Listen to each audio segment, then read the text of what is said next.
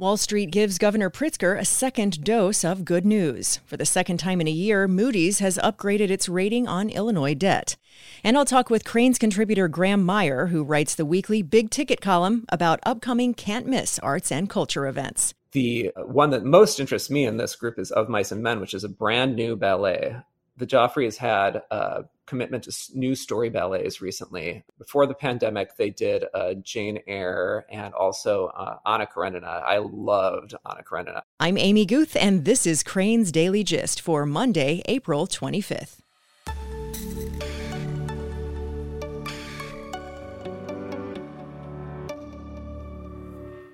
When it comes to a professional like your doctor or lawyer, you want someone who knows you well. Wintrust believes you should have the same relationship with your banker, someone you can call directly and know they'll understand your concerns. Thousands of local business owners called their Wintrust banker when they needed Paycheck Protection Program loans. They called, Wintrust answered, and helped more than 11,000 local businesses secure funding. Learn more at wintrust.com slash dailygist. Member FDIC.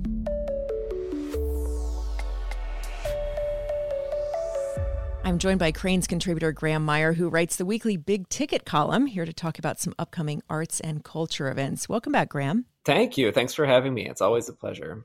So, again, lots of things ahead, lots of things to do. Let's start by taking a look at uh, some stuff happening at Steppenwolf. Steppenwolf has two shows that are opening on the same day, which is April 28th. One of them is opening their new In the Round theater, which is called the Ensemble Theater on their new campus. And that show is Seagull, which is an adaptation, a new adaptation of Chekhov's play The Seagull. And fittingly for the opening of the ensemble theater they've got a lot of their ensemble members in that show including jeff perry who's one of the co-founders of the company. Uh, and then the second show is the old man in the pool and that is a one-man show by mike birbiglia who's a comedian and storyteller. Uh, you might recognize him from some stand-up things that he's done um, he's done specials on Netflix and he's appeared on This American Life. Uh, the first thing I remember hearing from him was a story about his sleepwalking, which is really funny, but uh, it is sort of also a little bit unsettling because you realize like this is a serious thing that happened to him. The way he tells the story, it's not just jokes. You know, it's a it, there's a memoir quality to it, and that's what they're promising for this show that he's doing at Steppenwolf. Also, that's ambitious to open two shows on the same day. Yeah, it is. Um, they have their press openings on different days, so they're not going to have quite the flood of uh, press people, and we don't have to pick which one we want to go to on the first day. So that's sort of convenient. But uh, you know, they're in full uh, in full swing there. All three of their spaces, all operating stuff now. Hopefully, the following day, there's probably some people in administration that take a deep breath after both of those shows are up successfully, for sure. All right, and then let's go to the Art Institute for the uh, Cezanne exhibit. Sure. Their their big blockbuster exhibit for over the summer, opening on May 15th, is titled Cezanne. It's about Paul Cézanne, the uh, French painter. Uh, he's a bridge between the Impressionist eras and some of the more modern styles that came in in the 20th century, like Cubism and Expressionism.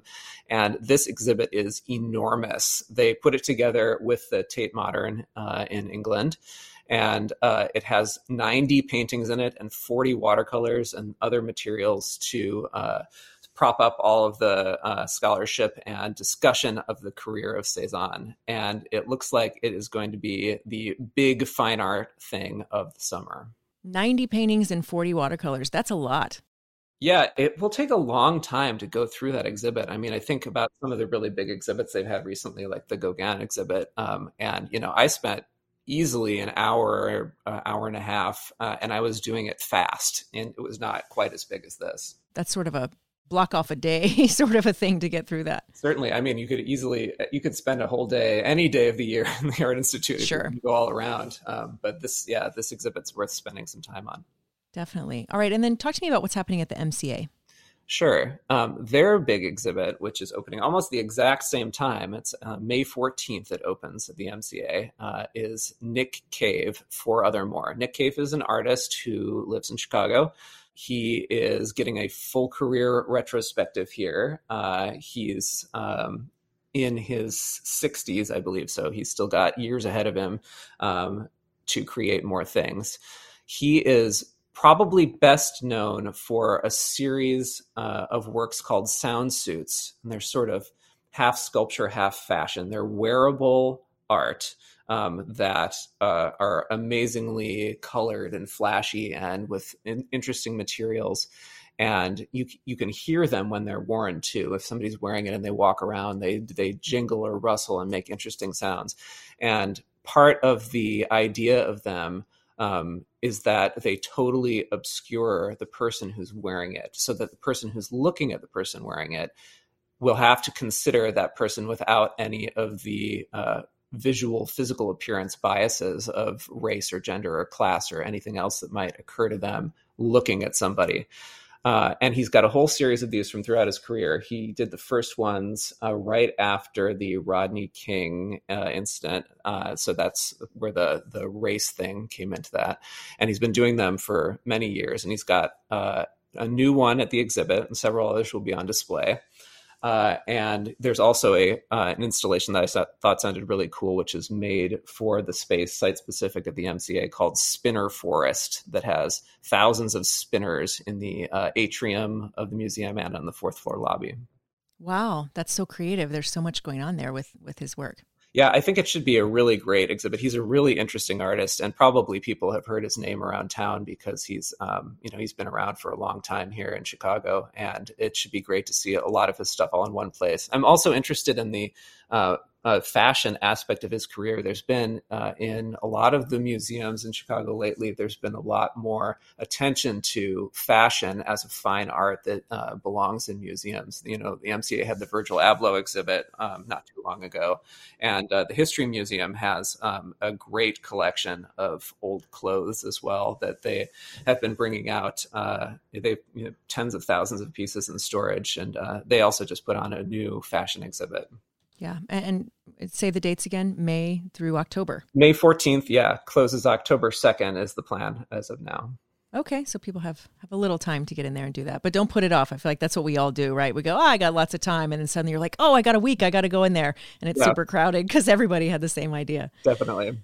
All right, so then we go to the Joffrey. Mm-hmm. The Joffrey's next performances are a, a double bill Serenade is one half, the other half is Of Mice and Men. It runs April 27th to May 8th. Uh, that'll be at the Lyric Opera House. The one that most interests me in this group is Of Mice and Men, which is a brand new ballet. The Joffreys had a commitment to new story ballets recently. Before the pandemic, they did uh, Jane Eyre and also uh, Anna Karenina. I loved Anna Karenina. I don't want to say I didn't love Jane Eyre. I like Jane Eyre, but I loved Anna Karenina and the Steinbeck novella of Mice and Men is the source for the next one. It's going to be the same choreographer that did their Jane Eyre, Cathy Marston. And it's got an original score by the film composer Thomas Newman, um, who's done The Shawshank Redemption and Finding Nemo and Finding Dory and a bunch of other long career as a film composer. And you've noted that he's getting into a Susan Lucci situation. What's going on there? Uh, if, if, I counted right from his IMDb profile, he's been nominated 15 times for Oscars, but he still hasn't won one. So, you know, hopefully he'll get the, uh, you know, the career Oscar at some point. He's overdue, it sounds like. Yeah. Totally.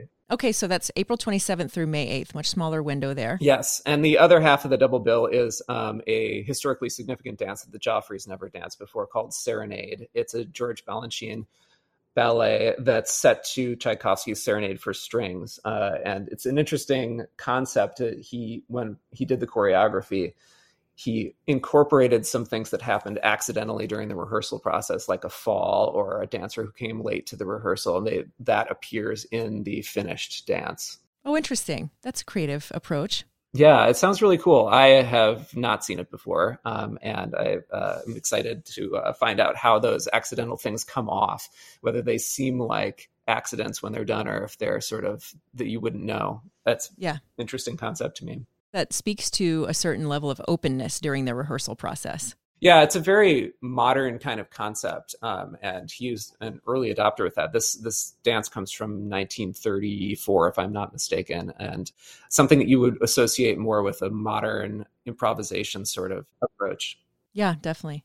All right, and then lastly, Third Coast Percussion happening at DePaul on May 12th. Yes, Third Coast Percussion is a great new music group, or one of my favorite new music groups in Chicago. They're a percussion quartet.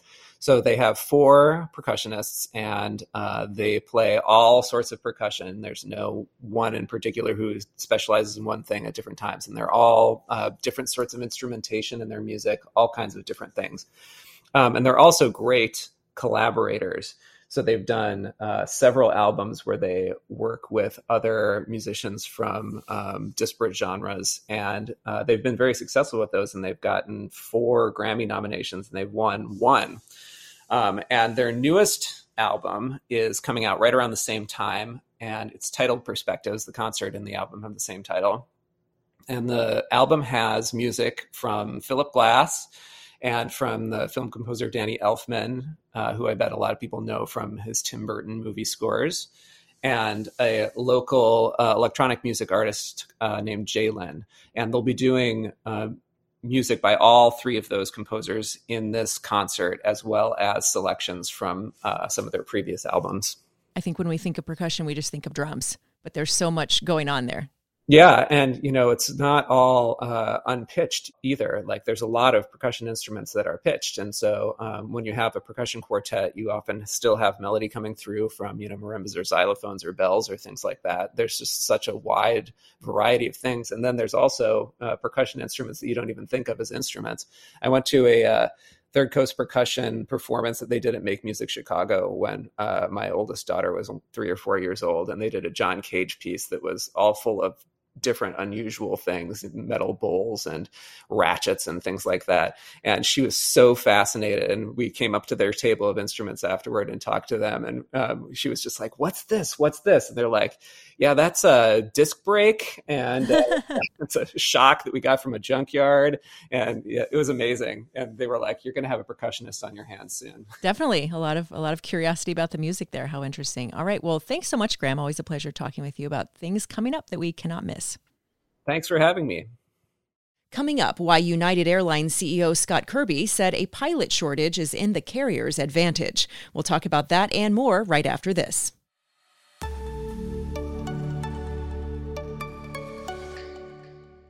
Crain's Chicago business is pleased to welcome U.S. Secretary of Transportation Pete Buttigieg on Thursday, May 12th, for a special event discussing infrastructure insights.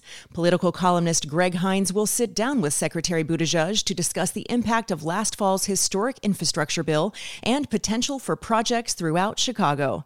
Tickets are selling quickly, so be sure to reserve your seats now. Registration is open at chicagobusiness.com slash cranes events. You're listening to Crain's Daily Gist with Amy Guth. For the second time in a year, Moody's Investors Service has upgraded its take on Illinois debt, moving its grade up one notch to Baa1 from Baa2. In a statement, the agency cited rapid revenue growth over the past year and noted that the state is also increasing pension contributions, indicating increased commitment to paying its single largest long term liability.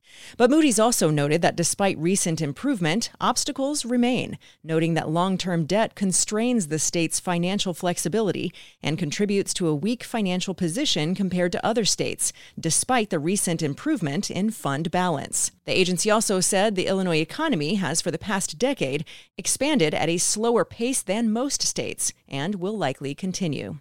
Crain's political columnist Greg Hinz noted that Illinois debt has been on the edge of junk bond status since last June, when Moody's moved the state from Baa3 to Baa2.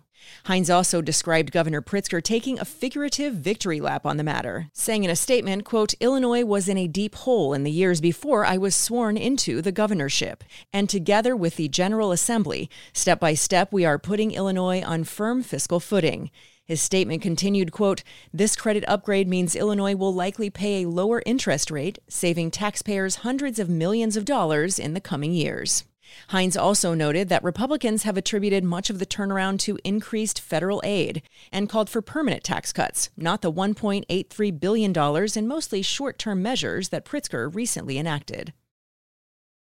Customers of Nicor Gas and Peoples Gas will pay more for natural gas next month than they have in well over a decade. Crain's Steve Daniels reported that Nicor customers will pay $1.11 per therm in May, according to an Illinois Commerce Commission filing. Area residents recovering from a winter of extremely high heating bills uh, will not get much relief in May. Record natural gas prices that are being charged by Peoples Gas and Nicor Gas will be included in the May bills. May is typically a warmer month, obviously, than uh, March or February, but nonetheless, gas consumption still is higher than in the summer months, and the average bill in Chicago for a residential customer is going to be well over $100 unless uh, May is extraordinarily warm. This comes as natural gas prices have risen, creating stresses on utility customers, both electricity and natural gas, uh, in terms of affordability. And uh, we don't really see much of an end in sight. The conflict uh, between Russia and Ukraine has put a lot of pressure on natural gas prices and if we look out into the future months in terms of the market, futures markets, we see very little relief for the next year or so. Chicagoans who get their gas from Peoples will pay a little over 99 cents per therm. That's nearly double the 52 cents they paid in May of 2021 and over five times the 18 cents they paid in May of 2020. American and United Airlines both said some Boeing aircraft won't arrive until 2023 or even 2024, amid lingering uncertainty over when the plane maker will be allowed to resume deliveries of its 787 Dreamliner. Bloomberg reported that the issue has already prompted American to reduce, delay, or suspend some planned international routes, a setback for the carrier as global travel is starting to recover from the impacts of the pandemic. American said on a conference call to discuss earnings on Thursday that the delays are also contributing to higher unit costs by limiting flying capacity and by idling pilots trained to operate the aircraft. As Bloomberg noted in reporting, Boeing has been struggling with structural glitches that have turned its popular wide body jet into a cash drain and prompted the FAA to increase inspections of each plane before delivery. Boeing, which suspended Dreamliner deliveries in May of 2021 to address the defects, can't resume with the plane until the FAA completes the necessary reviews. American now expects to get seven 787 8 Dreamliners toward the end of this year, which is too late to be used during the busy and lucrative summer travel season. Three more won't show up until 2023, joining a trio that was already delayed until that year. Four 787 9 variants of the aircraft American thought it would get in 2023 have now also been moved back to 2024. The airline, however, said Boeing has committed to covering financial damages from the delays. At Chicago based United, two 787s and seven of Boeing's 737 MAX aircraft moved into 2023 due to supply chain and manufacturing challenges. Finance Chief Gary Laderman said on a call with analysts. The airline expects to receive six other 787s and 46 MAX jets this year. It's also working with Boeing, the FAA, and Raytheon Technology Corporation's Pratt and Whitney division to finish modifications to 52 Boeing 777-200 planes that were grounded after an engine broke apart in early 2021 leaving Denver. That fleet, which represents about 10% of United's capacity, will return to service over the next 9 months, executives said on Thursday. United CEO Scott Kirby said a pilot shortage is an advantage because it keeps smaller, low cost competitors in check, and high fuel prices are offset by even higher pent up demand for travel that's allowed United to raise fares faster than costs. Crain's John Pletz reported that the airline industry appears set to finally start emerging from the impacts of the pandemic that crushed travel demand, revenue, and profits for two years. But the pilot shortage is a longer term issue. Pletz reported that Kirby told analysts that the industry produces between 5,000 and 7,000 pilots a year, noting that this year the industry's intent is to hire 13,000 pilots. Kirby reportedly said on the call that he didn't think the industry would see that many new pilots anytime in the next 5 or 6 years and said, quote, "If it's 5,000, United is going to hire half of them. It's an underappreciated factor and not quick to fix."